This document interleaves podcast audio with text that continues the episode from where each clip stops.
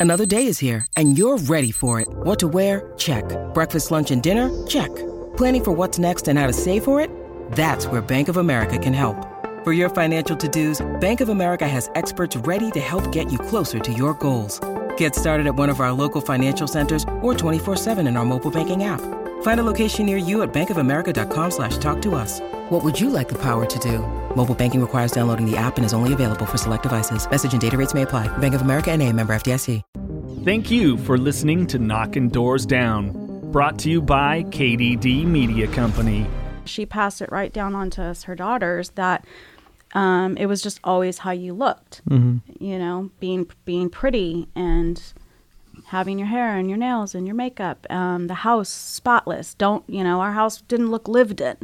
God forbid we left, you know, a shoe. Like we'd take our shoe off and grab a drink of water and go back to get our shoes, and they're gone. Boom. You know, mom's already put them away. Um, so just a lot of a lot of pressure to always be perfect. Support for Knockin' Doorz Down is brought to you by Manscaped. Who's the best in men's below the waist grooming? Manscaped offers precision engineered tools for your family jewels. Get 20% off and free shipping with the code KDD at manscaped.com. That's 20% off with free shipping at manscaped.com and use the code KDD. Your balls will thank you. This is the Knockin' Doorz Down podcast. Your host, Jason LaChance. Yes, a history of adversity that I've turned into my advantage. Hopefully, it's inspirational to you, much like all of our guests on here. Of course, I went through some childhood trauma, sexual abuse, struggled with alcoholism, divorce, financial ruin, you name it. I've kind of faced a lot of it. And uh, my co host, uh, Mike Naraki, no different. He's had his adversities, a little run in or two.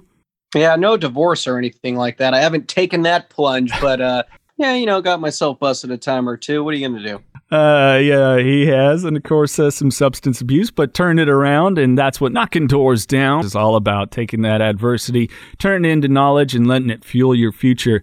And our guest uh, today, Shanda Renee, no different, a total sweetheart of a lady, very talented actress. Her first movie was with director Garry Marshall. She's talented, really inspirational story. Sexual abuse started very, very early in her life, and you'll hear all about that and how it led to relationships that were completely codependent, uh, non functioning, everything else. And, uh, you know, now she's just really on her feet. Got some great projects coming up, some some movie projects she's producing, uh, getting the funding for. I mean, really an inspiration for when you want to go for something in life. She is an example of that. Yeah, she's uh, definitely a truly inspirational story. That's for sure. She definitely pulled herself out of some uh, dark times. You you'll hear it. And makes a hell of an apple pie. Well, I wouldn't know. Shanda came in studio and gave us a gift of an apple pie, but Mikey he plays it up. He was sweet enough to say, "No, take it home for your kids," which they thoroughly enjoyed it. So, Yeah, yeah, it was uh, it was definitely a sweet gesture on her part, but the kids would enjoy it more than I have. But it was definitely uh, smell good. oh yeah, it it, it did. uh, all right, well, uh, about that time, Yep, let's jump into it. do you know I got a pie? She made me a pie. I made What the you, fuck? I made you both a pie. I made you I was both a rubbing. pie. I was, you ruined it. I wasn't going to Sorry. tell him that. I'm uh, I'm Mexican, so for the holidays we have tamales. So the last thing I need is pie. But thank you. All you can have it. Take it home to the kids and whatnot, because I can't. I'm I kidding. have a slow gonna it metabolism. with That'll straight to. Well, you don't look like it. You guys look great. Oh, thank you. Uh, and you look gorgeous. You look great as It's well. nice to meet you finally in Thank person. Uh. Shanda Renee here with us Yay. and on knocking doors down. And uh, boy, what uh, not only are you doing great things, and of course uh, excited for some of your uh, upcoming film roles. uh, One in particular we'll want to get into, but. Uh, what you're also doing on social media is cool. Before we started recording, telling a story of uh, a lady reached out to you and said, "You sharing your story and being positive, you know, kept her from taking her own life. She had a plan." Yeah. Which we all know that's a scary point because I've been there. I had a plan at one time too. I just fucked up. it was good being a fuck up because it. Yeah. didn't go right. Yeah. So That when I had when I well, many times I've had plans, but when I was one of the times I was really out there executing that plan, I got that wrong too. Because obviously I'm still here.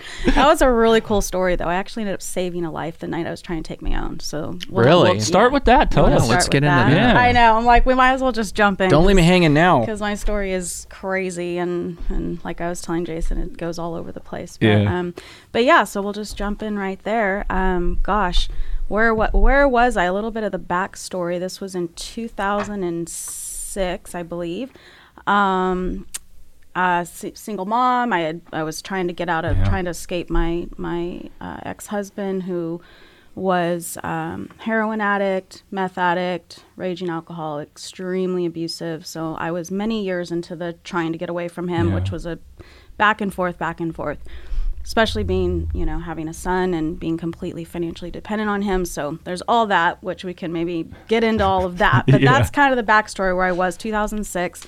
Um, I had finally reached the point that I just wasn't making ends meet with my son. He went to live with his grandmother, and that was pretty much my my rock bottom. Yeah. Without my, oh, I'm gonna cry already. What the That's heck? okay. Um, yeah, without my son, you know, I was like, what am I? What's Yeah. what what am I worth? And all of that those years of fighting to get out of that marriage and to try to find a way to survive and all kinds of desperate things to do so all of a sudden without him was like what was all that for and Yeah. i was just left with just shame and guilt and pain and all of that so um, yeah that brought well and also i was misdiagnosed some antidepressants and that didn't help it Ooh, kind of took We've heard that before too. Yeah. you yeah, um, I had no, I you know, no idea at the time, obviously, but um, it was since taken off, you know, the market.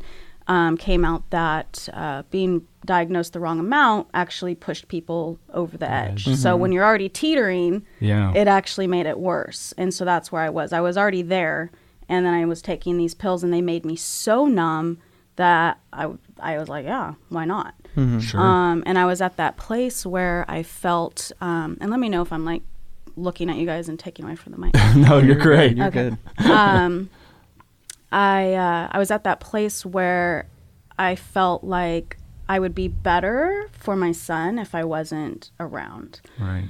because I couldn't take care of him financially, couldn't figure it out. Um, the things I kept doing to try to survive and, and make money led to more problems. You know, I'll throw some hints out strip clubs, Right. um, which led to drinking to handle that atmosphere, which led to DUIs, which led to mom going to jail, you know, all this kind of stuff. So, um, and I didn't have the kind of family that said, hey, come home and live with us until you get on your feet. I never had that. I had the you got yourself into it, get yourself out of it. Um, and then with that came, oh, but everything you're doing to get out of it is bad, Right. wrong, you know. So, um, yeah, so I came to that place where I would just be better off, um, or he would be better off if I wasn't around because then everybody would be forced to take care of him. They wouldn't take care of him with me in the picture, but without me, well, then yeah, people would step in. So, um, yeah, I made my plan. I got, uh, I, at the time, I had like six cats or something crazy. uh, I had a lot of cats and I had my little Pomeranian, so I went and got um, enough uh, food to feed them for a week to give time for them to find my body. Um, and I cleaned my apartment. I had this cute little studio apartment in Santa Monica. Um, cleaned it, you know, sterile, organized. So when people came and found the animals, that everything was in place and in order, because God forbid it was dirty. Uh, our logic when we're in that frame of mind is right? really, really I, interesting. I mean, all that like stuff from my childhood of always having to be perfect, you know, was really, you know, coming into gear at the moment I was about to take my life. Um, and uh, yeah, I got uh, pen, paper, and um, went and got, I think it was like seven bottles of extra strength Tylenol PM and a jug of Captain Morgan and a six pack of Corona and got my animals handled, an apartment handle, got in my car and drove up and down PCH, drinking, numbing myself. Um, made one call to my ex husband and said, Take care of our son and tell him I love him. And within a few, I don't know, I can't remember all the timing, but a few minutes, 10 minutes, maybe 30, who knows, um, my mom tried to call. So obviously my ex must have called her. So I just I just turned the phone off. I didn't even answer it because I didn't want her. I didn't want anyone talking me out of it. That's how you know this wasn't a pl- cry for help this time. There had been times in the past where it was like I'm going to do it, I'm going to do it, and then allowed people to talk me out of it. This was like I don't want to be talked out of it. So I turned my phone off and threw it threw my phone on the floorboard. So I went to the Santa Monica Pier. I parked at the very end. This is like around midnight. There was nobody there, no cars, just me at the very end. The plan, I wrote all my notes, wrote a note to my son, wrote a note to, you know, whoever, all my good night, goodbye notes, had photos of my son and other things, stacked them all up, had them all ready for people to find it. Um, sat there and just pounding the Captain Morgan, pounding the beer, lined up, uh, took all the pills out of the bag, lined them up, took the caps off. Um, the goal was to, as quickly as I could, just boom, boom, boom, all seven of the bottles. And then I was going to get out and walk along the beach till I fell over and died and birds pecked at me the next morning. I guess that was the plan. I'm not really sure. Um, so I was sitting there drinking, numbing, getting as drunk as possible, getting enough alcohol in me as I could that I would mix, you know, with the pills. Um, and finally got to the point where I was ready and I looked down and I grabbed like again, just darkness, ocean, me, my car, that was it. Looked down, grabbed the first bottle of pills, and all of a sudden there's, I heard all this noise and I looked up. So maybe uh, two seconds since I had looked up, looked down, look up, there was four Hispanic guys right dead center in front of my car beating the crap out of each other in a full brawl Oh, shit. like they weren't there and then they were there and they were in the middle of a brawl as if they had been there f- getting into it for a while but they hadn't and so i'm looking around like where did they where, where did these people come fuck do from they come the- from? and right here like you don't see me like you couldn't go fight over there so I was really confused. and I got mad. I was like, "God damn it! Gosh damn it! Excuse me." I Uh, was like- It's, Okay. it's Yeah, un- we, we don't fucking care. yeah. Okay. You can guess. So yeah, at the time, god damn it, now I have to move. Like you're disrupting me. I have to go find somewhere else to kill myself. So I put the bottle down and I picked up the keys to put in the ignition and two gunshots went off. And I look up and three of them take off running and one drops. And I'm sitting there in my car with all these pills to kill myself and now there's a guy shot in front of my car. I'm like, fuck. Oh. It's not your turn, buddy. Yeah. And I'm like, why not me? Like in the moment, I was like, why didn't you shoot me? You know, I want to die. I don't think he does. Yeah. And that was where I was in my head. I was mm-hmm. actually kind of mad about the whole thing. But me being a nice person, it's like, now I have to save him because I can't just sit there and let him die, Yeah. which is so ironic and weird and Yeah. morbid. And so I was like, oh, you know, open up the car door. I kind of go like this, I'm like looking out, you know, and he's on the ground and he had a white t-shirt on. Blood was cut. Was he was shot in his stomach, so you could see the blood coming through, and he's like, ah, you know, groaning. So yeah, I get that. This is like my last m- memories of that night, um, or the of that particular time. And then I I walked over and he's like, I'm gonna die, I'm gonna die. And I kneeled down and I put my hand on his stomach where he's bleeding. I just started rubbing his forehead. And like, here I go again, I'm gonna cry. Um, and I just said, I think I just said, you're gonna be okay or you're gonna live or something. And I just blacked out. And the next thing I know, I come to and I'm leaned up against my car. There's helicopters, ambulance, cops, flashlights shining in my eyes in my car and I hear, um, oh, the guy, they're working on the guy. And I remember trying to go to him, and they were, whoa, whoa, whoa. And the cops pushed me back. Apparently, when they got to the scene, the way they got to the scene, by the way, um, in the distance, the pier, excuse me, my nose was running wet. Um, I'm like crying. Um, in the distance, the, the Santa Monica pier, uh, some late workers up there heard the gunshots and made a call. I was And just gonna say who made the call. yeah, to call, somebody yeah. up, some, one of the restaurant workers or whatever. And so apparently, when they got there, they thought it was a domestic violence thing. Oh, wow. They thought I tried to kill him, and and then Understandably so. I mean, it's just you two, It's and just- you're yeah. yeah. and Where's the gun, lady? I right, and so that's why they were searching my car. And when they were searching my car, they found my notes and the pills and the booze. And so, literally, in the moment, I hear a police. o- Uh, there's two police officers on the radios, and one says, "We have an attempted homicide, attempted suicide, non-related." I'll never get those out of my head because what are the odds? And then the other one is, "Ma'am, we think we we think we found your daughter."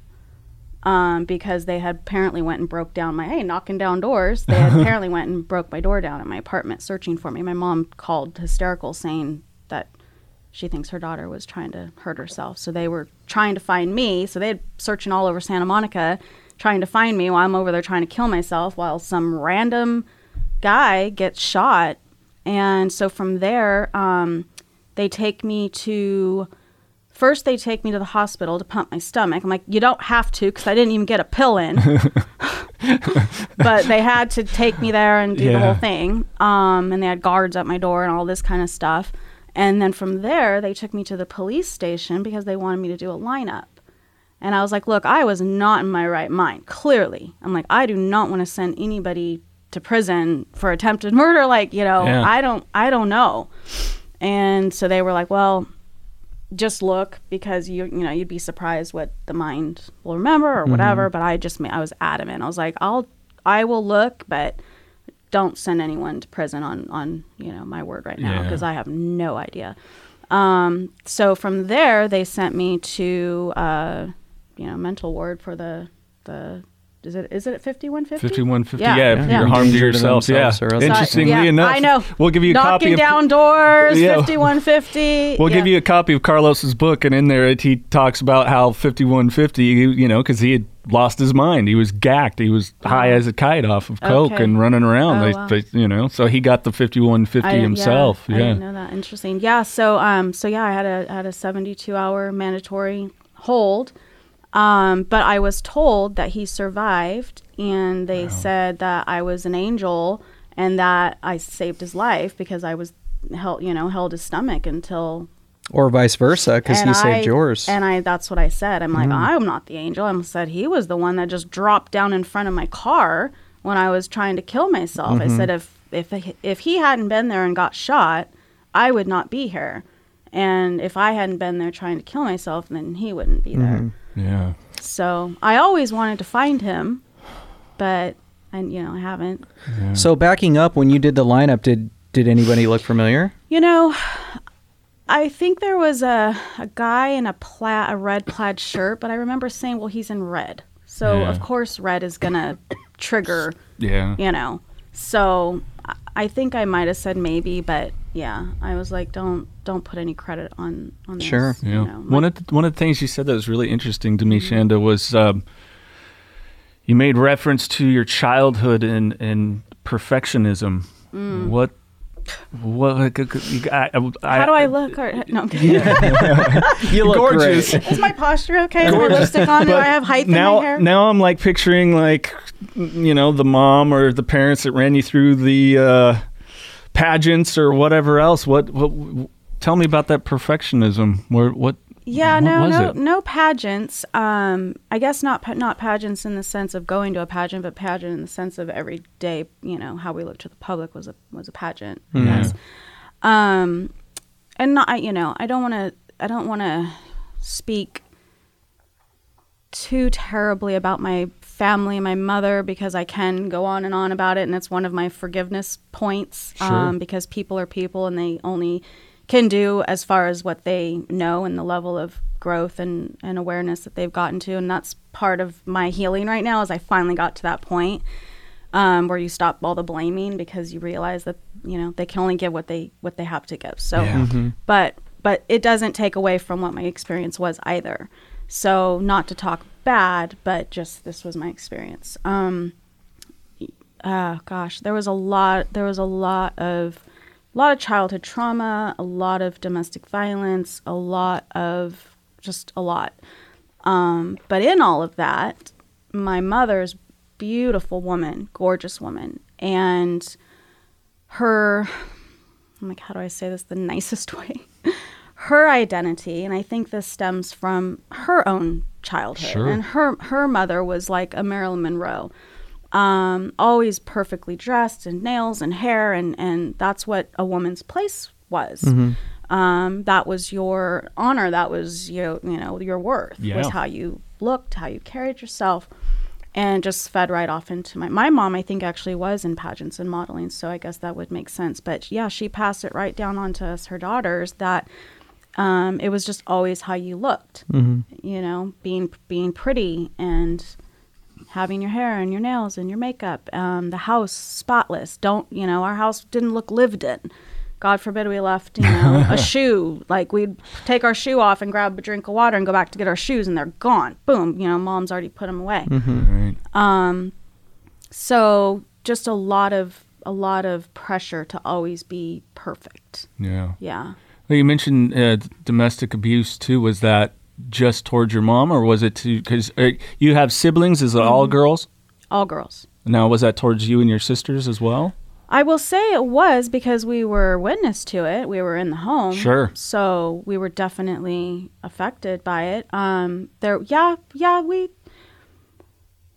Yeah, I mean, I see I'm already I'm still already protecting, right? Um yeah, we were there was a lot of belt, you know, being whipped with the Right. belt and um, my dad had a had a real bad alcohol problem, so um lots of getting yelled at and, and name called jokingly in his odd sense of humor. Sure. Um, but again, part of my healing is realizing that's all part of the trauma, but a lot towards my towards our mother and a lot with them. So a lot of being um, closed into our bedrooms while they were, you know, dad's fists were going through the walls and furniture was being thrown and I'm gonna fucking kill you, you stupid fucking bitch. And we're just these little girls. And so behind a closed door, hearing Yeah. that, I'm like, my mommy's gonna die. Yeah. Um, so there was a you know there was a lot of a lot of that. Um, a a big part of my childhood that really um, has followed me my whole life is in the terms of all the sexual abuse was I was molested by my grandfather Oh gosh. starting at the age of two. So that's a big that's a big part of the childhood trauma that Yeah. yeah. So there was a when you when you talk about trauma as a child, the, the complex trauma is when you have one thing compounded on another thing, compounded on another thing, and that's and that's my experience. So there was all the domestic violence in the home, um, and then there was the the child, you know, being molested by a grandfather, um, and then a lot of moves. We moved a ton, and nothing to do with being an army, just just domestic, you know, Right. just being domestic. Was grandfather uh, alcoholic addict as well, or So th- he was my step grandfather, but he was the only grandfather I knew. right? Um, so I was born. My my parents were originally from L.A. Then they then they moved to Idaho. That's where us three girls um, were born in Idaho. And then from Idaho, we moved to backwoods Alabama, and that's where a lot of that. Roll Tide. And that's you know we're talking you know I was born in well, I'm gonna give my age away I shouldn't do that as an actress but I was born in '78 so we're talking Me late too. '70s, early '80s, backwoods Alabama. Yeah. You know you got some stuff going on back there Right. um, he he was a and this is the first time i'm actually publicly like saying who did this to me by the way so it's kind of a big Thank deal. you for the Yeah. vulnerability. i'm just yeah it's time i need to tell my story i've always you know protecting my family and you know but um anyways it's time because i can't connect with others and help others if i don't you know True. tell my own um so my mom said when her and my dad started dating she was really young and and you know trauma goes back her mom committed suicide when my shit. mom was 16 so when you talk about like generational, Generational, yeah. trauma Yeah. you know and then i'm the one that ends up being you know having suicidal tendencies it, it, it does get passed down Yeah. um, and that's where my mom had her own issues. And then, you know, like I said, going back to she could only do what she could do as far as she knew. So, um, anyway, so what they started dating when she was 16, um, right around the time her mom killed herself. So she was very dependent on my father. She comes from a family of six children. Um, she was second to the youngest, and um, and so she kind of had to take over the whole, you know, plain mom role. And so, she, right out of high school, as soon as she turned 18, married my dad and had us girls. But um, she says she remembers when she would stay the night with my dad, and she told me this years and years and years later after all this came out that we were molested. That my grandfather, she would wake up in the middle of the night and he would be standing over her, like watching her. So, and that there was other times, I guess he would speak to the plugs in the wall, um, like aliens talked to Yeah. him through the plugs. So he had some stuff ro- going on up Oh there. yeah, Yeah. for sure. So, if you don't mind my asking, um, you said that it started when you were 2 Mm-hmm. That I mean, obviously, you couldn't remember when you were two. Like, so was somebody Yeah. informed you of that? No. Um, as I grew up, I had. Uh, I, I'll just put it out there. I was, I was weird. Hey, welcome to the I was club. fucking weird. Welcome to the fucking Hey, club. all actors and actresses are right. I, I was I was a weird kid. I did weird shit with my dolls. Um, stuff I was ashamed of forever and ever. Again, I'm finally able to talk about it. But Yeah. you know, I'd hide in my closet and have my dolls do sexual things with each other. Um, I think I was. I don't think that's weird. No, that's not weird. you. Yeah. Validation. I, no, I, hey, I mean, I same. uh, you know, Everyone's G- curious, GI, yeah. I had the big GI Joe aircraft carrier, and I'll tell you, an orgy of GI Joes happened on the aircraft Okay. carrier. So All right, since we're being honest here, I guess I'll say it too. I had, I was obsessed with the Spice Girls when I was younger because I was very attracted to them. Posh in particular, I thought they were So very. what did you have like a reverse gangbang with the dolls? no, Like I had. I remember one year for my birthday, like- my dad got me these dolls that were the Spice Girls, and I remember thinking in my head, "Okay, this has gone too far." You know I'm? Like, I don't need uh. these dolls. But anyway, so that's where I was going out with the doll thing. But as you were, yeah, uh. no, I'm glad I'm not the only. But yeah, no, No, I'd, I'd it's- suffered early childhood sexual trauma, so you I know that there's. I know that there's like kids being curious about sexuality Sure. and then there's like knowing more than you should know. So another incident that had happened, I think I was like 6 or 7. So just real quick, um, we were in Alabama and then thankfully my mother forced my dad, well, I don't know, force, whatever you want to call it, talked him into. There was no forcing my dad to do anything. talked him into coming back to California. So the um, so between the ages of like two and, and six was um, when all that was happening, and thankfully we got out of it um, around the time I was six. So when we moved, but that's when all this stuff started kind of popping up. So I don't know, six, seven years old, I was playing with um, a, a, a kid across the street. He had a one of those like wooden round old fashioned hot tubs, and I don't know how I would know this, but somehow I knew that if I went under the water and put my mouth on him, that it would pleasure him. Sure. And so I, and why did I want to please him? I don't know. Right. Um, what made me even think that he needed to be pleased? But this started that whole always having to please men in a sexual way, which you know followed me my whole life. So, um, but that's what I did, and my sisters were uh, peeking over the fence and saw. So they go, you know, take off running. We're gonna tell on you. We saw you. Ew, gross. So all, you know, it Yeah. just these these were the very beginning of shame and guilt mm-hmm. and Guilt and- hiding yeah. and Support for Knockin' Doorz Down is brought to you by Manscaped. Who's the best in men's below the waist grooming? Manscaped, they offer precision engineered tools for your family jewels. Hey Mikey, you ever like cut your face when you're shaving and then you got to do the little like pin thing or put the tissues on it? Oh yeah, little piece of toilet paper there. Wouldn't you want to avoid that for your Johnson? Because we don't want to have any cuts, nicks, scratches, or scrapes. well, that's happened before, and let me tell you, it's the fucking worst. there is nothing worse. but uh, it would be even worse to have that tissue on your sack if you nicked yourself. That's right. You want to impress that significant other and be all groomed and trimmed and ready to go whenever hibbity dibbity starts. Their third generation trimmer features a cutting edge ceramic blade to reduce grooming accidents. That's right. And check it out. If you're listening to me speak right now, I want you to experience it firsthand for yourself. All right, let's get that bush to tush clean. Rooter to the tutor. Get 20% off free shipping with the code KDD at manscaped.com. Make your testes their besties. That's right. And when I tell you it is premium, I mean premium. The battery lasts up to 90 minutes so you can take a longer shave. Waterproof technology allows you to groom in the shower. Plus, it's got an LED light. How cool is that? Which illuminates grooming areas for a closer and more precise trimming. Well, they've also upgraded to a 7,000 RPM motor with quiet stroke technology, so that ain't half bad, Jason. Get 20% off and free shipping with the code KDD at manscaped.com. That's 20% off with free shipping at manscaped.com and use code KDD. Your balls will thank you. Um, another incident, um, I would, I don't know why, gross, weird, but I would, my sisters would go to the bathroom and I would like want to take a pick and pick, you know, like a comb pick and, and pick them in their private parts or whatever. Like just weird stuff that I would do. Um, there was another time I was uh, on a playground. I would think I was maybe kindergarten, first grade. And instead of playing with my friends, for some reason, I had the jolly idea to go over to where the main street and cars were passing by and expose myself to, to them. Yeah. I don't know why. So all these things were happening. And then I had a terrible, terrible, it's still something I struggle with to this day, um, paralyzing fear of the dark um, to where I literally freeze and can't move. And I have this overwhelming sense that something's to get me from behind.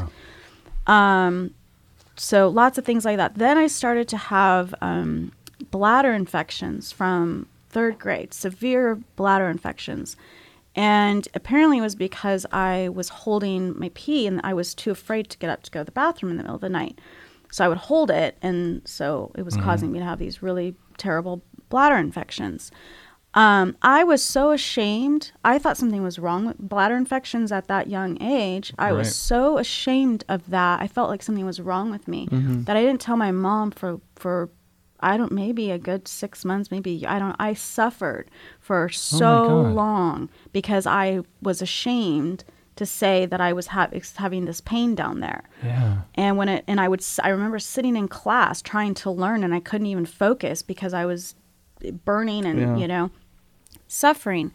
Um and so then I'm getting in trouble with teachers because I wasn't you doing what I was supposed to. So again, it was like things that were happening to me, but because of what happened to me, that I'm getting in trouble and I'm getting you know shamed. So it was just this vicious cycle, um, but not knowing why these things were happening to me. So this, you know, stuff like this just kept going on. Once I started hitting teenage years, then all the, um, you know, and I'm skipping over a lot, but my mom and dad right. divorced, and she got remarried. She had my half sister. She married a complete opposite of my dad. My dad hmm. was this, you know, motorcycle riding, drinking, cursing, smoking, you know, guy to this Christian, straight and narrow, quiet, had a little bit of money in the bank. So all of a sudden, our life went from all this crazy domestic, you know, violence to this perfect world.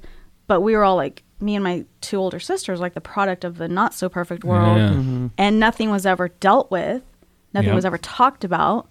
And As- so, Especially because we came from, you know, you and I being the same age, came from a generation, and it's again, Mm-hmm. Yeah. I love my parents; they're amazing, but they came. It was a generation that was very emotionally immature. you don't talk about any of it. No. You just shove it under the rug Yeah. and behave and shut. Yeah. Yeah, Yeah. So um, when I got to so so she moved us into this like perfect world, had my little sister, and it was kind of like as long as you don't make any ruckus, as long as you don't disrupt my new perfect life, then basically just do what do what you're gonna do.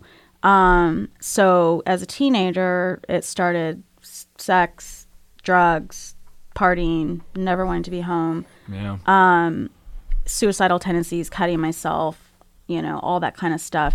And what ended up happening was to answer this little the, the long way around your question. yeah, yeah, yeah. What ended up happening was um, my mom finally, after you know constantly getting in trouble, um, coming home drunk, you know, getting caught smoking weed, all that kind of stuff, um, not you know ditching school, finally was like, "What is wrong with you? Why are you not like your older sisters?" And I told her, "I think something happened to me when I was a little girl," and she flat out, "No, nothing happened to you. I never left you with anyone that would ever do anything."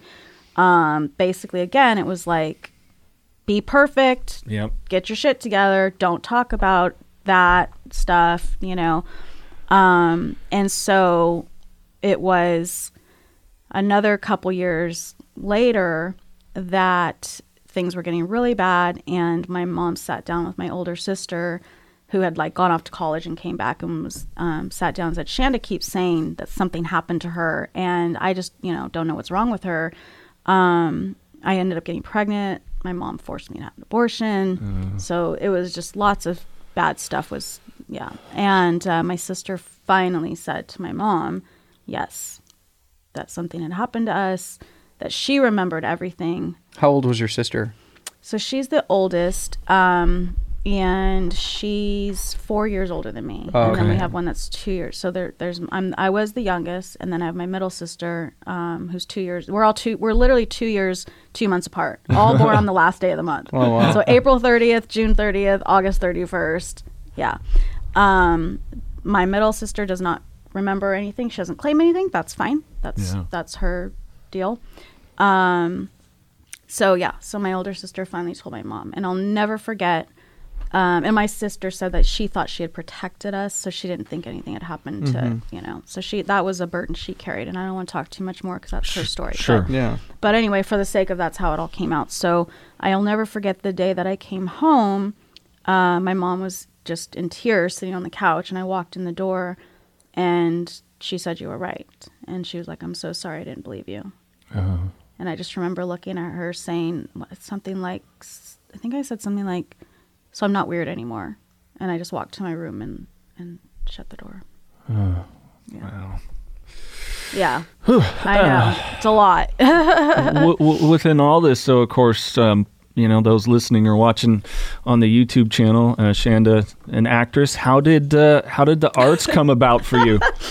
right? How did that? Because I'm like, within all this, All it just sounded like chaos. I know. You know, I'm not hearing. Well, and I was also doing stage plays, and it- Yeah. yeah, it's like So my yeah, my road to screen is I I mean, I would say it wasn't supposed to happen, but obviously it was because Sure. I got there. But not with that life, not from Idaho to Alabama and little town of Shandon and all that s- stuff, but um I so I barely made it through my my high school teenage years, but I did, and I met my son's dad. Um, I was a senior; he was two years older than me. He had already graduated, and we were partying. You know, we were doing the whole thing. Um, right out of high school, um, I think it was maybe four months after I graduated, I got pregnant. So I was barely 18 and got pregnant. And his whole family um, has been in the film industry for like four. I think my son now makes the fourth or the fifth generation. Um, they're yeah, that's crazy. yeah. So great grandfather, Yeah. grandfather, uncles, brothers, and so um, so my my he wasn't my husband yet at the time, um, but I was so my boyfriend, father of my son at the time. He got the door open to come down um, to start working as a grip in the film industry. I had no idea about the film industry whatsoever. I never took acting classes. I, you know, didn't do the pa- like you said, I didn't do the pageants. I didn't I didn't do any of that stuff. Um, I will say because my mom does remind me. She goes, "Yeah, but you were always putting on a show, Shanda. You were always banging on the piano, dressing up. As soon as Sure. we got a camcorder in the house, you were always walking around making little movies. So I guess I always had that in there, but I didn't know what any of that was as far in terms of like an industry. Sure. So when I moved down to LA pregnant, 18 years old, um, and uh, my my son's dad, he was working on Batman, that big the ba- the big Batman movie. The Michael Keaton one, Tim Burton. I, uh, Michael Keaton's the Batman I know. in 2000 this was in this was in 19 oh gosh I don't even know 1997 or 8 That was the Michael Keaton was one. that the Michael Keaton Um, gosh, I can't remember. I want. I, I, think it's so. like that, or it was Val Kilmer or Clooney or one of them. Because the it might have been Clooney, but anyway Yeah, it doesn't matter. But And it was his- Batman, Yeah. which is awesome. And his so a big you know big productions. Um, and his brother was the camera assistant camera guy, cameraman on ER with Clooney. So um, so within that, so you know, pregnant, having the having my son, going to, to all these sets to visit the family, um, and my son's dad bringing the baby, whatnot. Every time I would go, people would come up to me or come up to my I don't what do I call him? My ex, my son's dad. I don't want to call Sure. him by Baby his- daddy. Baby daddy. I was like, I don't want to call him by his name. Yeah. What I what I call him? That guy, um, the fella. the fella. Um, people would come up to, to me and him and they say, "Oh, is your is your wife? Uh, we did eventually get married. Um, is your wife a model? Is she an actress?"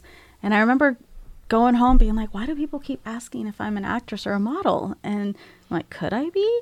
And he's Yeah. like, well, yeah, anybody could be if they try. I literally thought actors were like born underground, like specially bred people. I did. And I thought things were filmed in chronological order. Oh, sure. I, you know, I had no concept of that. And I was like, really? Wow. Like that was the most amazing thing to me ever that I could actually be an actress or a model. Like what? Um, and so I started taking some acting classes just to see. And it, I just, the moment that I got into that class and had my first scene and I was on camera, it was like everything about me made sense. Hmm. Hmm. All of a sudden, a life of so much emotion that I had to keep bottled up inside of me had a way to come out. yeah. And so, whatever scene it was that I was doing, whether I had to cry, whether I was a mom, whether I was, you know, a daughter, whatever the scene was, I had something to pull from because I had already been through so much. And this is back then. I'm like, I didn't, then I still had everything that happened after that. But um, yeah, so that was kind of what introduced me to the, the film industry. Um, and I can keep going if you want to know how I actually got to my first, Yeah. the first get, role. how'd you get the first role? Uh, so uh, this is what I was telling you. It's like there's all this chaos that's happening, but then within all the chaos, there's like these beautiful moments. So it's why it's hard for me to tell my story because it's like, wow, it sounds like that's a really good thing. I'm like, yeah, well, why that really good thing happened? There was also all this really bad stuff happening, Right. And that's kind of the the that's kind of the message of my mess really is that there's all there was there's always been this ribbon of hope and i think that's really what's kept me around through some of the the stuff that that happened um, because for every bad thing that happened something equally amazing would happen Yeah. and it would be like right when i would get to that point was like i'm done boom something really fantastic like oh okay well that was really cool so maybe i'll stick around a little bit see where this goes Yeah. so, um, so with that, um, my unfortunately, so when my son was born and we came down to LA and my, and the, the guy, the fella, uh, started working in the industry, making really good money. We bought a house. We were good for a minute, and I was good for a minute with all my childhood and stuff. I became a mom, and that was all I ever wanted to do. I when growing up, when people would say, "What do you want to be when you grow up?" I want to be a mommy. Um, that's all I thought there could be. I, you know, it was like college or mommy. So Right. mommy. Um, and I wanted a boy, and I got my boy. and um, so things were good for a minute, and then unfortunately, I'm sure you guys know the the rumors with the film industry, especially with grips and key grips, especially back then. they didn't have as strict. Uh, now they're better as far as drug use and, and alcoholism and all of that, but back then not so much. It was more encouraged. So he, you know, he's on set for 15 hours a day. You know, he's gone before we wake up and he's home after his family goes to bed. Yeah. And um, unbeknownst to me, he was getting involved with, with meth again. And so much so that he started becoming a total lunatic and started abusing me really terribly bad. And so it was like reliving my childhood. Yeah. But again, like textbook, right? You Yep. end up marrying your what Yeah. what you grew up Right. Yeah. so the verbal abuse, the threats, the you know, just all the insanity, um, the sex, you know, being forced to have sex when I didn't want to have sex, um, all that kicked in, and times that I was trying to leave, he'd pull spark plugs out of the car, um, cutting up my clothes. I mean, all Oh shit. all kinds of insanity went down. And um, really bad to where i would have to like lock me and my son into a room. Cops were called you know i'm just kind of skimming over some of this stuff. But it got to the point where i needed to leave because i was sitting there like i all i ever wanted was to give my son a childhood that i didn't have and here I, it's like he's living my childhood he's Yeah. seeing mommy and daddy screaming yelling fighting daddy threatening to kill mommy this is like you know that's Yeah. me Loop. there's yeah so, but how do I leave? Because I was pregnant right out of high school. I had no no job, no college. You know, I have this lifestyle, have a house, have a nice car, have nice stuff for my son, and I have no way to provide that for him Yeah. leaving.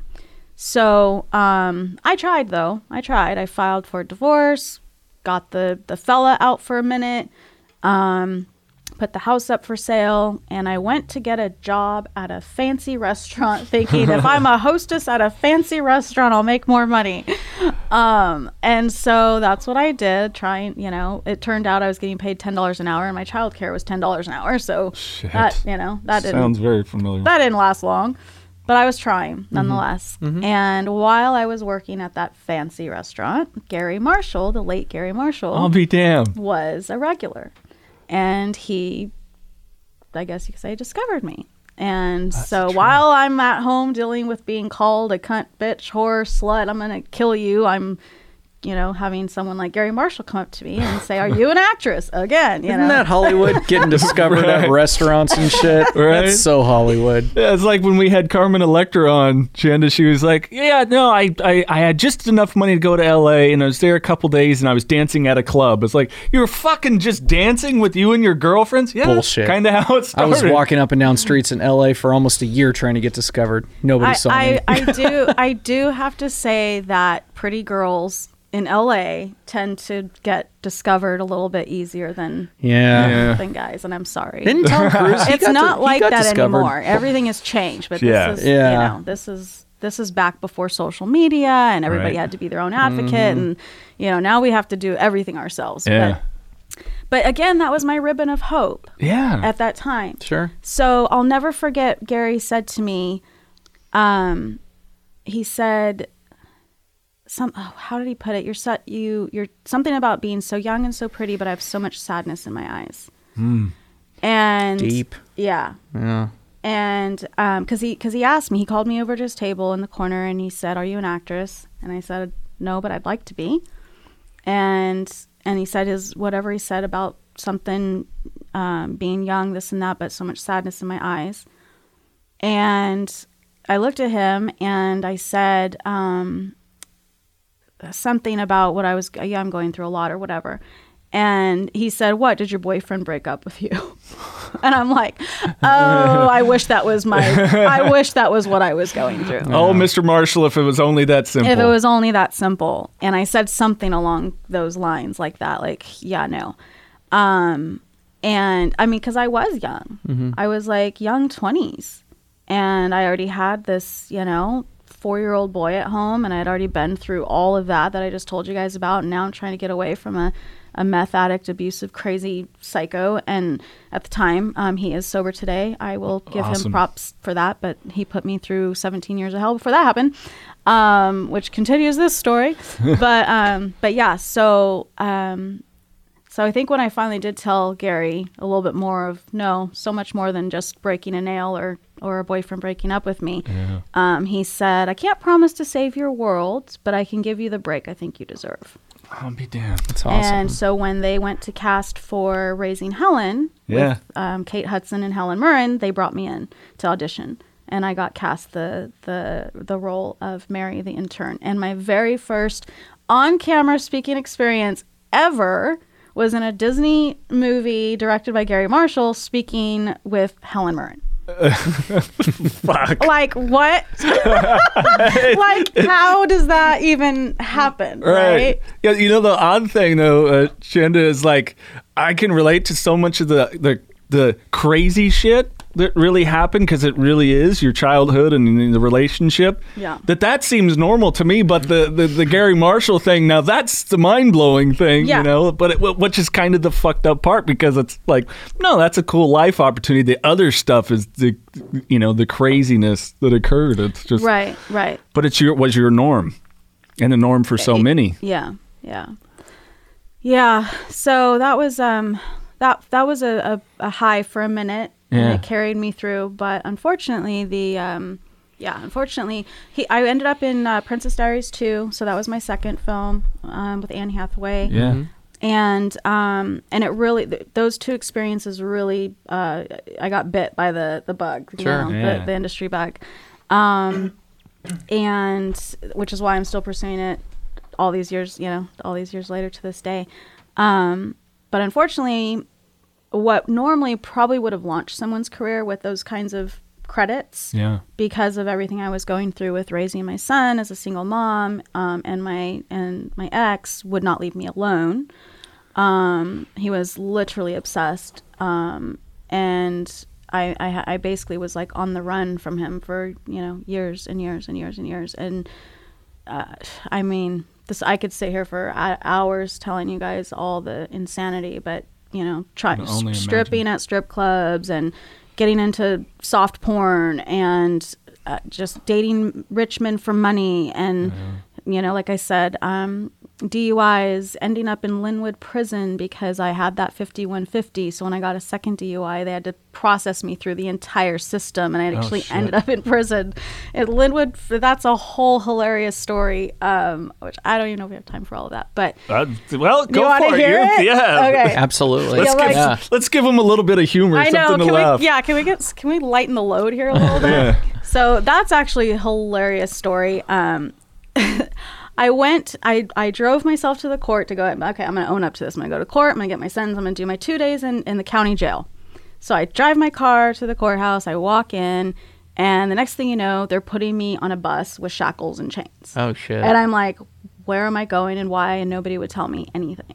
And so all of a sudden I'm on a bus and I'm driving down through, you know, one city, one town, deeper, deeper, deeper into LA. And I'm shackled and um and I've got these I got this girl behind me full on, you know, I don't even know what the proper term is. How do you even say that these days? I don't know. I don't want to get in trouble. But anyway, um, I'm not gonna say it because I don't want to get get yelled at. But um, she's like, I'm gonna get you because I Oh, I had bleach blonde hair at the time Yeah. and I had double D boobs at the time. um, and I was size like zero, so I looked like a Barbie at the you know at that Yeah. time. And it worked for the strip clubs. I made I made it work for me. You know, Sure. you do what you got to do. Uh, so she's literally like, I'm gonna get you Snowflake. She's calling me Snowflake. She's calling me Paris. She's calling me Barbie. And I'm literally like, no, you're not. no, you're not. I don't even know what she's talking about. Next thing I know, we're in Lynwood Prison getting thrown into one of those huge cement rooms, stripping down, having them do checks, body checks, Coughing. all that yeah. stuff. Cavity search, pulling. yeah. If anybody has a tampon, pull it out. Like I'm like, what in God's like? Did I murder somebody? I don't understand why I'm here. I'm like, this is a DUI. You think I like, you know, killed babies or something? Um, put it on the orange jump. I'm like, seriously, put on the orange jumpsuit. We're putting this like holding cell, and that girl is like literally like on me, and they start like assigning rooms and bunks, and it's like getting down less and less, and it's like me and her and a couple other girls. Oh, I'm like, shit. oh God, please do not put me in this room with her. Uh, thank God they didn't. They, I think they were trying to scare me because they knew she had been at me like all day. Um, but they finally bunked me with um, a pregnant prostitute. Um, Oh. Yeah, It's just, it's just good that it wasn't the girl. I don't care who it was at that time. right. Um, and at one point, I wa- I don't know nothing about prison. I've never been before. I didn't know you weren't supposed to do this, but I walked up to a prison guard and I tapped her on her shoulder. Oh nope, nope, nope. Hands to yourself. Oh boy, I almost got my head chopped off. Don't you ever rush up on it. I was like, I'm not rushing up on anybody. I'm like, I'm just trying to figure out why I'm here. I was like that. What, what ended up? Why did they process you into t- prison? I was there for three days because it was a long holiday. So I went in on a Friday and I didn't get to be seen by the psychologist psychologist, until yeah. the Tuesday morning. And I was thinking it was like a. Oh wait, you're. What's your name? Oh, sorry, wrong person. Uh, My bad. yeah. I was waiting for that. Oh, we were no. It was supposed to be a Sandra. Oh, right. and with my luck, it would have been something as stupid as that. So you didn't kill But- three people? yeah, Okay, yeah, exactly. Got the wrong person. exactly. Um, ends up that because I had that 5150, Mm-hmm. that they they had to process me through the whole entire federal prison because in count something to do with like county. If I if they would have released me and I would have hurt myself, then they would have been held liable. Right. So what's funny about this, not funny but hilarious, is when they finally I get to finally see the psychologist. It was 2 minutes of are you going to kill yourself when we release you? No. Okay, you're released. Thanks. So I just did 3 days. But I will say the 3 days in there, I was able to um I guess at the, I was really religious at the time witness to all of these prostitutes, especially the one that I was that I was bunked with.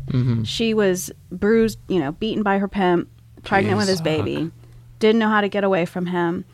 Um, I was able to sit there and tell her everything I had just gotten through with being abused by my husband and raising my child and the things that I was doing at the time to, you know, getting DUIs and stripping, woo. But if anything, it was the mental attitude behind it because I kept a really great attitude while I was in there. You know, I was like, well, this is what I'm doing now. Okay, this is part of my story. So, um, whatever, whatever it was worth, whatever I could give her and some of these other girls that were in there, what I was going through compared to what they were going through was, you know, not comparable. So that so that was a good experience. Um, when I left, including the girl that was going to get me, they all clapped for me as I was walking. You know, he had to walk the yellow line to get out. to So the- she wasn't bitter that she didn't get you. She finally eased up. Oh, She was like, "Bye, bitch! I see you on the street." No, she was like, "Bye, bitch," but it was more of like a, you know, all right. bye, bitch. It was more I- of like that. You want to know how I got her? I gave her all my bologna sandwiches Ah, because I was a size zero. I wasn't about to eat white bread and bologna. I was gonna say you can't give up sandwiches though in prison. Oh, I, I was Oh, shit. like, I'll keep my apple and you can have my bologna sandwich, and that shit worked. this is my cornbread. You It's- get your own cornbread. I'm telling you, it worked, and I made friends, and yeah. So, but here's the funny part. So, they're worried about I'm going to kill myself. Well, do they put me back on the bus and drive me back out to Lancaster where my car is? No, they let me out right there in Compton. Oh, Bleach Oh, fuck. blonde, double D boobs, and I didn't have my cell phone, and I didn't have anything because it was all out in Lancaster. They just put me out on the streets. And I'm like, oh, really? So you're really concerned I was going to kill myself? They're like, no, we don't care if you kill yourself, just not on our on our on watch. our watch. And there Yeah. wasn't any Ubers then. No. and they're no. and you probably were at that time in Compton. We're gonna get a fucking taxi either. No, I didn't have No, I any would money. imagine you would have no problem getting a taxi, but the money thing. I didn't have yeah. any money. Blonde with double D. She'll she'll find a taxi. So I'm so I'm Get a sit- fucking random car to stop. Hey, so I'm standing there on the street going, "Well, now what? Like what do I do now? I'm going to walk 8,000 miles back out to Lancaster." All of a sudden, the hoopty cubs freaking bumping, spinning wheels, the whole. Hey, Snowflake, you need a ride? oh shit! it's that girl. Oh gosh, another- I was gonna say what the fuck. It was another girl that was in there with me. They thank God though they released her and I pretty much around the same time. But she was one of the other girls that was in there that I was giving my sandwiches to, and I was and her boyfriend had come and pick her picked her up, and I was like, oh my God, yes. I'm like, I don't have any money. I don't know how. So they um they took me to 7-Eleven. They got me something to drink. I can't remember what it. I think I got a beer actually. I was like, I need a beer. I'm in there for a DUI. I'm like, I just need a beer. Um, pack of cigarettes. Um, they gave me money. They took me to the train station, and I got a train. Uh, the train only went to um, Santa Clarita. So that's as far as I got. Then I got to Santa Clarita, and I'm like, now what? And then somebody was like, oh, did you just get out of college? I'm like, no, I just got out of prison. and they were like, yeah. And I was like, I need to get out to Lancaster. So some other person got me a bus ticket. Wow. So then I took a bus. Um, so I got to the bus station in Lancaster, but then my car was still, you know, miles away at the courthouse. So there's somebody there. I'm like, I need a ride. So then they paid for a cab. So I got a cab to the courthouse and got my car, drove to my sister in law's house where I was staying at the time. She's not there. Nobody knew what happened to me. Everybody thought I was supposed to be gone for two days or a day and a half or whatever in mm-hmm. county jail. Wow. And so she wasn't even there. Her house is locked. And all of a sudden it dawns on me. Her garage has an ice has a fridge full of beer. So I literally went in there and I got like three beers and I just laid on her lawn and just sat there and drank, drank and stared at the sky. And I was like, how in the world did I just end up in prison for three days being called snowflake? And here anyway, That's trains, planes, and automobiles to get back to my car. fucking Jeez. crazy. I know. Can you not look at bologna sandwiches anymore? I actually like bologna sandwiches. Now I'm all about that I bologna actually sandwich. like bologna sandwiches, but I knew that that was the trick. If you're ever in prison, give away your sandwiches. Yeah. So when was just the point that, that you felt that it was bottom for you in all these situations and you started to turn a corner? Because it sounds like you probably can continued the uh, the pattern within relationships that were abusive and so on and so forth. That it was just like fuck this. I know I'm for something more. Because you continued, you eventually got back to acting.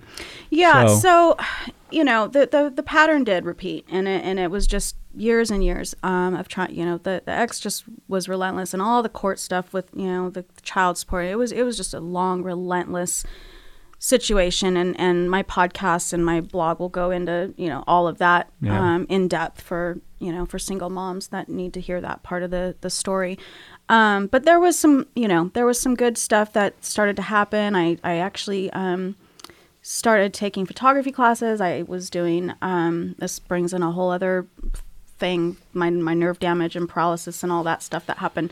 But Oh. um i was doing photography i was doing interior design i got another film that came my way. I was i went over to india and i filmed a movie lit- literally lived in india for a month and brought my son yeah.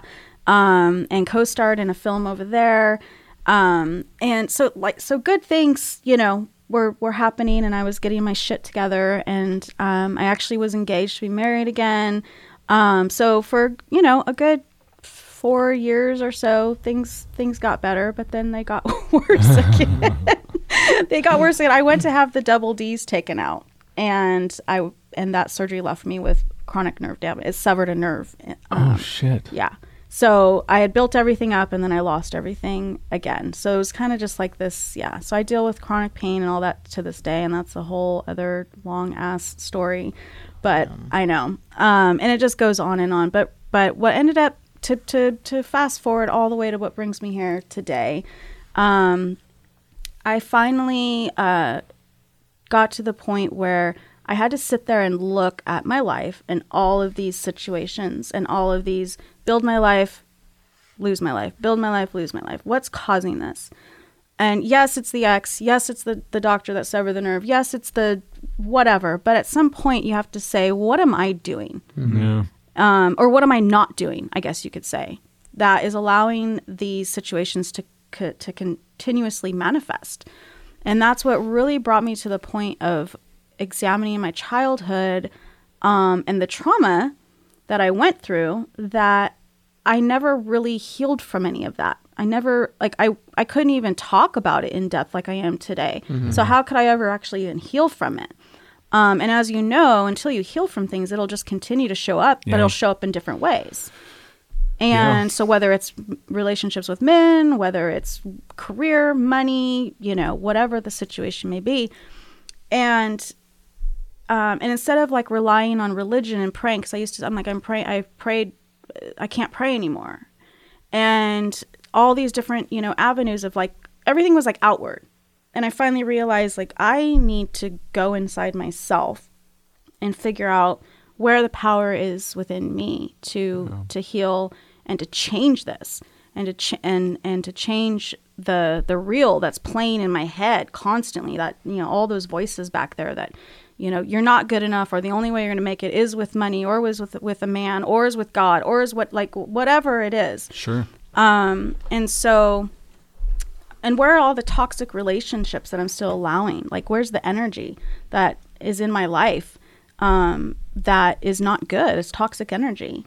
And so I dove really deeply into, um, well, first of all, I pretty much isolated, I cut everybody off the family, friends, the whole shebang and I just isolated um, myself and I just dove really deep into energy work, trauma work, healing, examining myself, and and really came to terms with my myself um, and ha- and realizing that I'm allowing some of this stuff to, to come into my world. Yeah. Um, and it's hard to say no, and it's hard to cut people off because I am a people pleaser, and I'm always wanting to, be, you know, that perfect. Yeah. Don't don't upset people.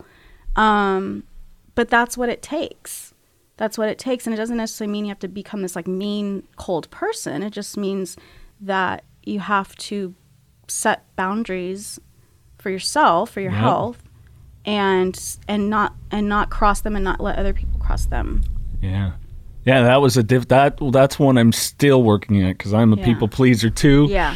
totally. You know, and I think it comes back to you know some similarities in, life, and uh, yeah, boundaries are a motherfucker to learn when you didn't have them, let alone when you were violated, especially at an early age. It just it's like a mechanism in the brain that doesn't make any sense. Right. You know, so for people that that wonder about anyone that does struggle with boundaries and stuff, it's you know, it's just it's part of that trauma. It's stuck up there. Yeah.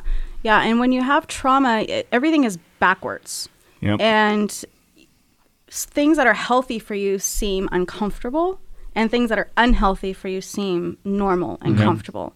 And so it's literally rewiring your brain, retraining your brain to accept what is actually good for you and being and being being comfortable being uncomfortable mm-hmm. until that becomes normal Yeah. if that makes any sense Yeah, Yeah. yeah, absolutely. yeah Oh goodness. and it takes time you know and it ta- and, and doing the i am affirmations was a big thing for me in the rewiring just and i still do it to this day sometimes i'll even go to sleep i'll put like i'll have like a five hour long i am affirmation and i'll mm-hmm. just put it in my head and i'll just go to sleep just just literally brainwashing myself. Right. that i am all you know i am happy i am healthy i am wealthy i am abundant i am free i am you know all these things um, to just constantly combat all the other things in my head that constantly keep manifesting you know this this cycle. Because i'm I, I made the choice. I was like i'm done with this cycle. I'm not doing this anymore. Yeah. i'm i'm old as fuck. I'm tired. I'm tired. I am too fucking old for this yeah. shit.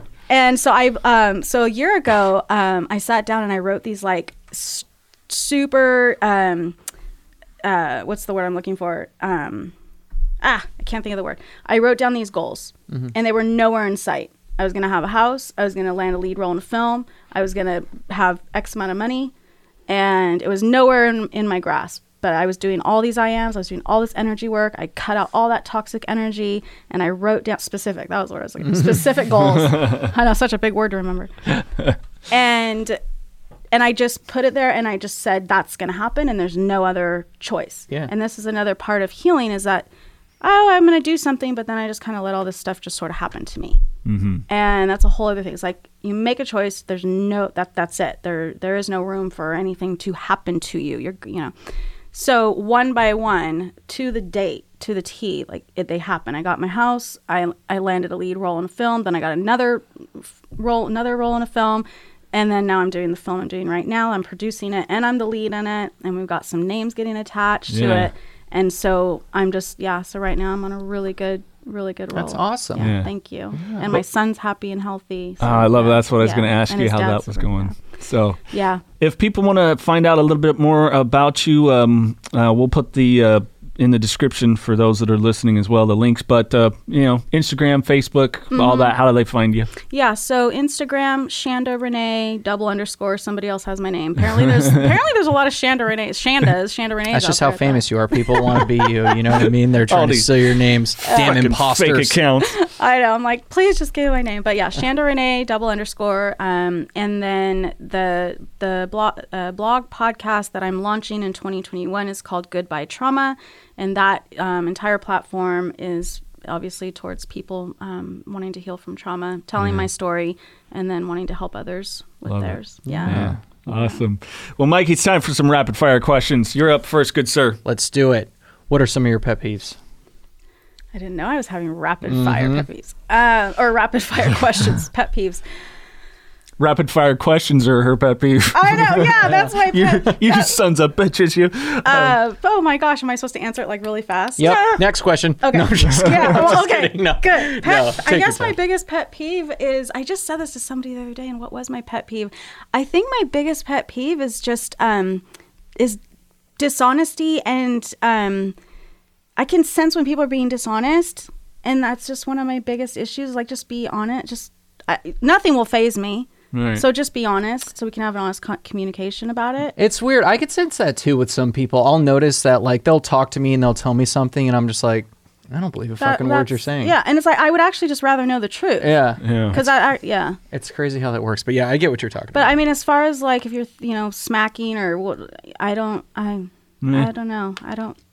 I'm a pretty forgiving person. I've been through so much. There's just not a lot that fazes me. Yeah, I I can't really. say. I'm and I'm one of those. If someone leaves the dishes, I'll just do it. Sure. So I oh, don't not. fuck that. You leave the dishes out, you put that shit away, not me. Well, I also just live by myself and keep everybody at their boundary safe distance. Yeah, so I only yeah. have my own dishes. I can understand. Ask me that question if I ever get married again or Right. Have a visitor. have a visitor. Yeah, in Right. my isolated bubble. Be like, you know what? He was right. There's a dish out, and that shit pisses That me off. Pisses me off. yeah. Uh, if you could have dinner with just one person, living or not, who would it be and why? So it could be someone that's alive now or it already passed, but Man, you guys are good at these. If if I could have dinner with one person, my future self. Mm. Huh? That's a new one. Yeah. Why? So she can so so she could say you make it. You, I love it. you get there. You get my my my my two big goals is I want to win an Oscar and I want to star in a Christmas movie. I want to star in a Christmas movie. I want to be like an elf my too, future or something. Your future self could say you get that Christmas movie, Shanda. I love it. That's awesome. I don't know if I'd want to meet my future self yet. It could be awesome or it could be a bummer. You know what I mean? Like, You're gonna be- a future Mikey walks in. Ew, that's what I look like how now. You're gonna be gnarly at 70 because you got all the tattoos, and if I just had enough money, I'd be covered in tattoos Okay, how, as well. But how about the past self that all those times she cried herself to sleep, being like, like, but oh, wanting yeah, okay. wow, How about that person Yeah. that I could say you do make it? Yeah, that's Yeah. sweet. Okay. I love it. Do you like that answer? I love do. it. I know I, all answers are good. There's no wrong answers. I was just meant for myself, but this is about yeah, you. I, I, think apologize. I'll, I think I'll yeah, I think I'll do the, the the past self because there was a lot of nights I'd like to go back and be like, you're gonna be okay. yeah, Yeah. yeah. Okay. Um, if they were to make a movie about you and your life, who would you want to play you? Who would you cast as you? Myself. right, I know. That's what I figured. Uh, she's got the chops. She doesn't need anyone else, Uh, right? I guess it would depend on the age, obviously. So, Sure. um, um, oh gosh, I'm so bad with. You'd think I'm not in the film industry because I'm so terrible with names. Um, by the way, when I was working with Helen Mirren, I had Yeah. no idea who Helen Mirren was. And oh, I'm sure at the I time. was probably so better, nice. though, I- right? Because you weren't, like, so starstruck or much better. nothing. Same thing. Paris Hilton was on that set. I didn't know who Paris Hilton was. I was smoking a cigarette with her, and people. I thought she was an extra, Yeah. like a background. Yeah. And people were like, "You know Paris?" I'm like, "Who's Paris?" fuck is and then I had Paris? to like go. Well, there wasn't Google at the time. I don't even know how I tablet Ask or Jeeves. something. Right. I was like, oh. Jeeves, so anyway, but um, um, the worst search engine Oh, ever. Ro- Ro- that Robbie chick. That's all popular, gorgeous right now. Robbie. uh, Margot Robbie. Yeah, yeah, yeah. Who's that? She played uh, uh, Harley Quinn. Oh, okay. Yeah. Okay. I don't She know. was in, I uh, just Wolf I'm of Wall throwing her Street, all out that. there because I don't. I'm I'm so terrible with names, but Yeah. I like her work and she's All right. she's pretty damn gorgeous. So Yeah, I could see that. Um, do, do, do, do, do. Uh, superpower. If you could have one superpower, what would it be?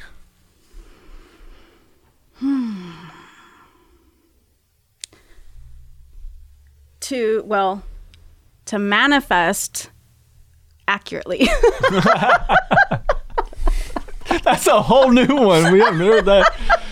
because I'm on, I'm in this whole like manifestation mode, and I'm manifesting things. But then there's some things that I'm like, how can I get one and then not the other? So Right. I'm not accurate yet. Yeah. So I I, would you. like to nail that shit. I I dig it. Okay. All right, Mikey, what do you got?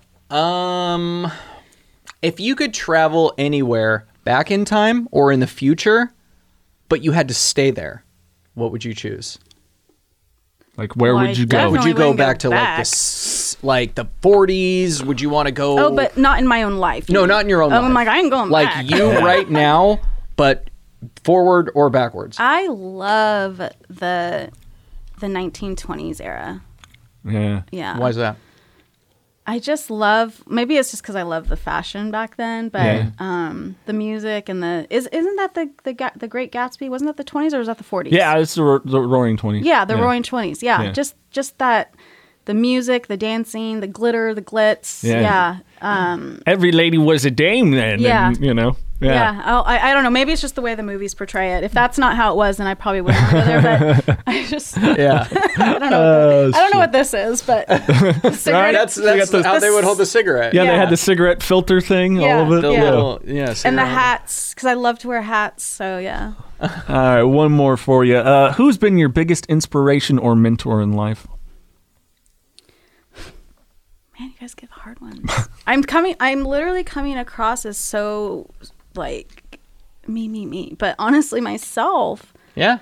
Yeah, no, you're sure. not the first person that said that. Because, like I said, even when I was like super, super religious and praying, praying, praying, like not even God came through for me. And I'm not saying I don't believe in God. I Sure. do, but I think my idea and version of God has has changed with Right. God in the church and the four walls and all that compared to God's spirituality, universe, universal energy, the power within tapping in, you know, the the God within me. It's all, you know, one. So I but I taught myself everything that I have today to be where I am today. Um, and so I'm I'm proud of myself. Yeah. You know what I thought? What? When you were in the car on the beach and you didn't hear anybody, and then all of a sudden you saw Yeah. four dudes. Yeah. How could you not believe in God? Well, You know what I'm saying? Right. That's exactly But what I she's thought. saying when you- No, no, no. institutionally I know, but when you said that, that's the first thing. And we're not, you know, we typically don't get into religion or politics or nothing. But when you were saying that story, that's the first thing that popped into and my head. and I again, I won't deny that that was a divine intervention. Sure, there's sure. Mm-hmm. no other way. I mean, literally, they were not there. Right. So the only way that that makes sense is that something divine put them there. Yeah, yeah. So um, I'm just. I- I think my I think my idea and concept of God has just actually gotten bigger. Yeah, for Whereas sure. people try to you know pinpoint God as a he. I don't think it's a he. You know, that's a worldly term. He, Mm-hmm. Sure. she Sure. um, it's an entity that that combines both you know um, all encompassing all and i think it's just so much bigger than anybody can even grasp Yeah. Yeah. um, and and i feel like yeah i mean it's it's hard to it's it's hard to explain because i haven't even gotten there myself yet i probably never will but in that moment there was an entity that god himself said uh, you're going to stay here for a little bit longer but then there's other times where it's up to me Yeah. so it's Yeah, kind yeah. of you know i can't put everything into prayer when i it's, god gave me a brain Absolutely. for a reason Yeah. so he's like use it so yeah. You know what you've taught me on this podcast? These are not fucking. These aren't rapid questions. Maybe the pet peeve and like you know what's your hobby, but okay but what, questions we ask. Maybe we just call them random We'll questions just from ask now them. on. We got a couple questions to just fun questions, but they ain't rapid. Wait, well, yeah, we have another hour of podcast because no, that's just Shanda. Is uh, everything is goes deeper with no, me. because we Which talk to good. other people too about it, and they're just like, "Fuck, I don't know." Um, and you don't Yeah. have to take them. So Shanda was just icing on the cake. Maybe we should revamp these questions a little bit. Maybe, like- favorite color. Go. You know what I mean? Like, yeah, favorite food, uh, favorite color, right. We'll make a note. favorite favorite word. I don't know. It's something that you can do more of like a snap, snap, snap. I feel you. well, if you uh, Real we- quick, I forgot. Yeah, go to ahead. men- I'm sorry, I forgot to mention the movie. Um, Oh, we're- yes, please. Yeah, we're crowdfunding right now. We're 87 percent funded. Awesome. Um, yeah, it's called The Elsewhere. Um, it deals a lot with the spiritual realm and, and all that kind of stuff that we're talking about. Um, but it's called yeah, it's called The Elsewhere. So the Elsewhere um, movie.com is the okay. website. For So if people want to do Yes. participate in the crowdfunding. or just find out about it. We Okay. got Jamie Bernadette, um, the actress known for Deja Vu, attached. We got the um, composer um, oh, Harry Harry Manfredini. Okay. He's done over a hundred. Sounds familiar. He's composed over a hundred films. He did all the Friday the Thirteenth. Nice. Um, yeah, Oh, movies. Yeah. So that yeah, was him. um, but it. all of our information is up on there as well as the link to the crowdfund if anyone wants to do that. But yeah, follow follow along with that too. Yeah, and if For you're sure. listening to the podcast, we'll put the link in the description as well for you guys. Will you get the final word? If uh, what kind of words of encouragement through your life, your experiences, can you lend to people that maybe, maybe it's you know sexual trauma, substance abuse, abusive relationships, suicide, you know, all of it. Yeah, yeah, I know it's a lot to. It's a lot we covered today, and we didn't even cover it all. So I apologize for all the back and forth. But No, it's great. thank you. Um, I, I guess, uh, yeah, I guess um, that your mistakes and your the things you do to survive um, don't define you. That's a big one for me. Um, I carried a lot of shame and guilt for the things that I did to to survive, um, which I've been shedding shedding that as of Yeah. late. You know, not being ashamed that I stripped, not being ashamed that I did porn, not being ashamed of whatever because I did what I had to do and I did what I you know what I the choices that I had to make were were very few. So Yeah. um, but uh, but I don't let that define me anymore. You know, the fact that I tried to kill myself, the fact that I any of these things are not me. They're things that happened to me. They're things that maybe some of them I allowed to happen to me. They're they they were choices in a moment, um, but they're you know they're not they're not me. And um, and so I just yeah I guess to tell people that to um, to be gra- gracious with yourself, to give yourself grace and forgiveness um, and to let your messes be your your messages. Yeah. Yeah. Yeah. Well, thank you, Shanda. It's been a pleasure. thanks. We'll have to do it again. You I got a lot more I story. know. Thanks for uh, letting me share some of the funny ones. I mean, they weren't, you know, maybe in the time they weren't funny, but they're funny and, and We can laugh back. about it now. Yeah, Yeah. Absolutely. Yeah. Awesome. Thank you. 5150 is a lifestyle. We believe in pushing yourself, finding your passion, knowing your dreams, and working hard, always striving to make those dreams a reality. We believe life's too short to sit back and say, What if? Go after it, grab it, and make it happen.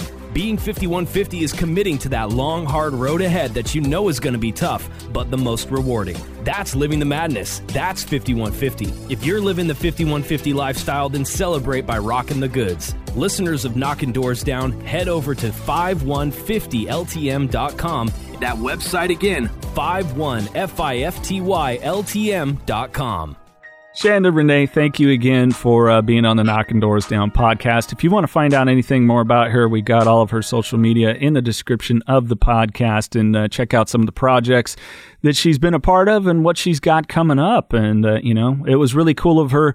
We were in studio. She came in, hung out with us. She really wanted to see how podcasts work, how we put it together. Uh, her story is very inspirational, and she's looking forward to uh, the opportunity to continue to inspire others. And I, I think we've kind of uh, we've been an inspiration. She might enter this space of podcasting herself. So really proud of her. What a great lady. Yeah, we're uh, we're looking forward to seeing what she does with it as well too. Absolutely. Yeah. Well, we've got some great things coming up for you. We can uh, we can let this cat out of the bag now, Mr. Naraki. Who is our guest next week? I'll give you a hint. Men, men, men, men, menly men, men, men, men, men, men, men. Yep, Charlie Sheen. That is right. Ricky the Wild Thing Vaughn himself, Charlie Sheen, and you know him from so many different stuff. It's really one of the first times he's opening up, I believe the first time about any substance abuse and, and some of the paths that uh, he went down, but uh, really a great honor to speak with him. So we're excited to uh, share that with you guys. And of course, don't forget in the archives, lots of great stories, everything from Bam Margera and Brandon Novak that we had together when we went to Castle Bam in Philadelphia. Also, uh, Mike the Situation, talked with him in Philly, and so many more. So go back in the archives, check out some past episodes of Knockin' Doorz Down, share them with a friend, share them with a loved one, share them with anyone that you think could use some inspiration or be entertained by the conversation. Anything else, Mr. Naraki? Nope, I'm going home. On that note, keep knocking doors down.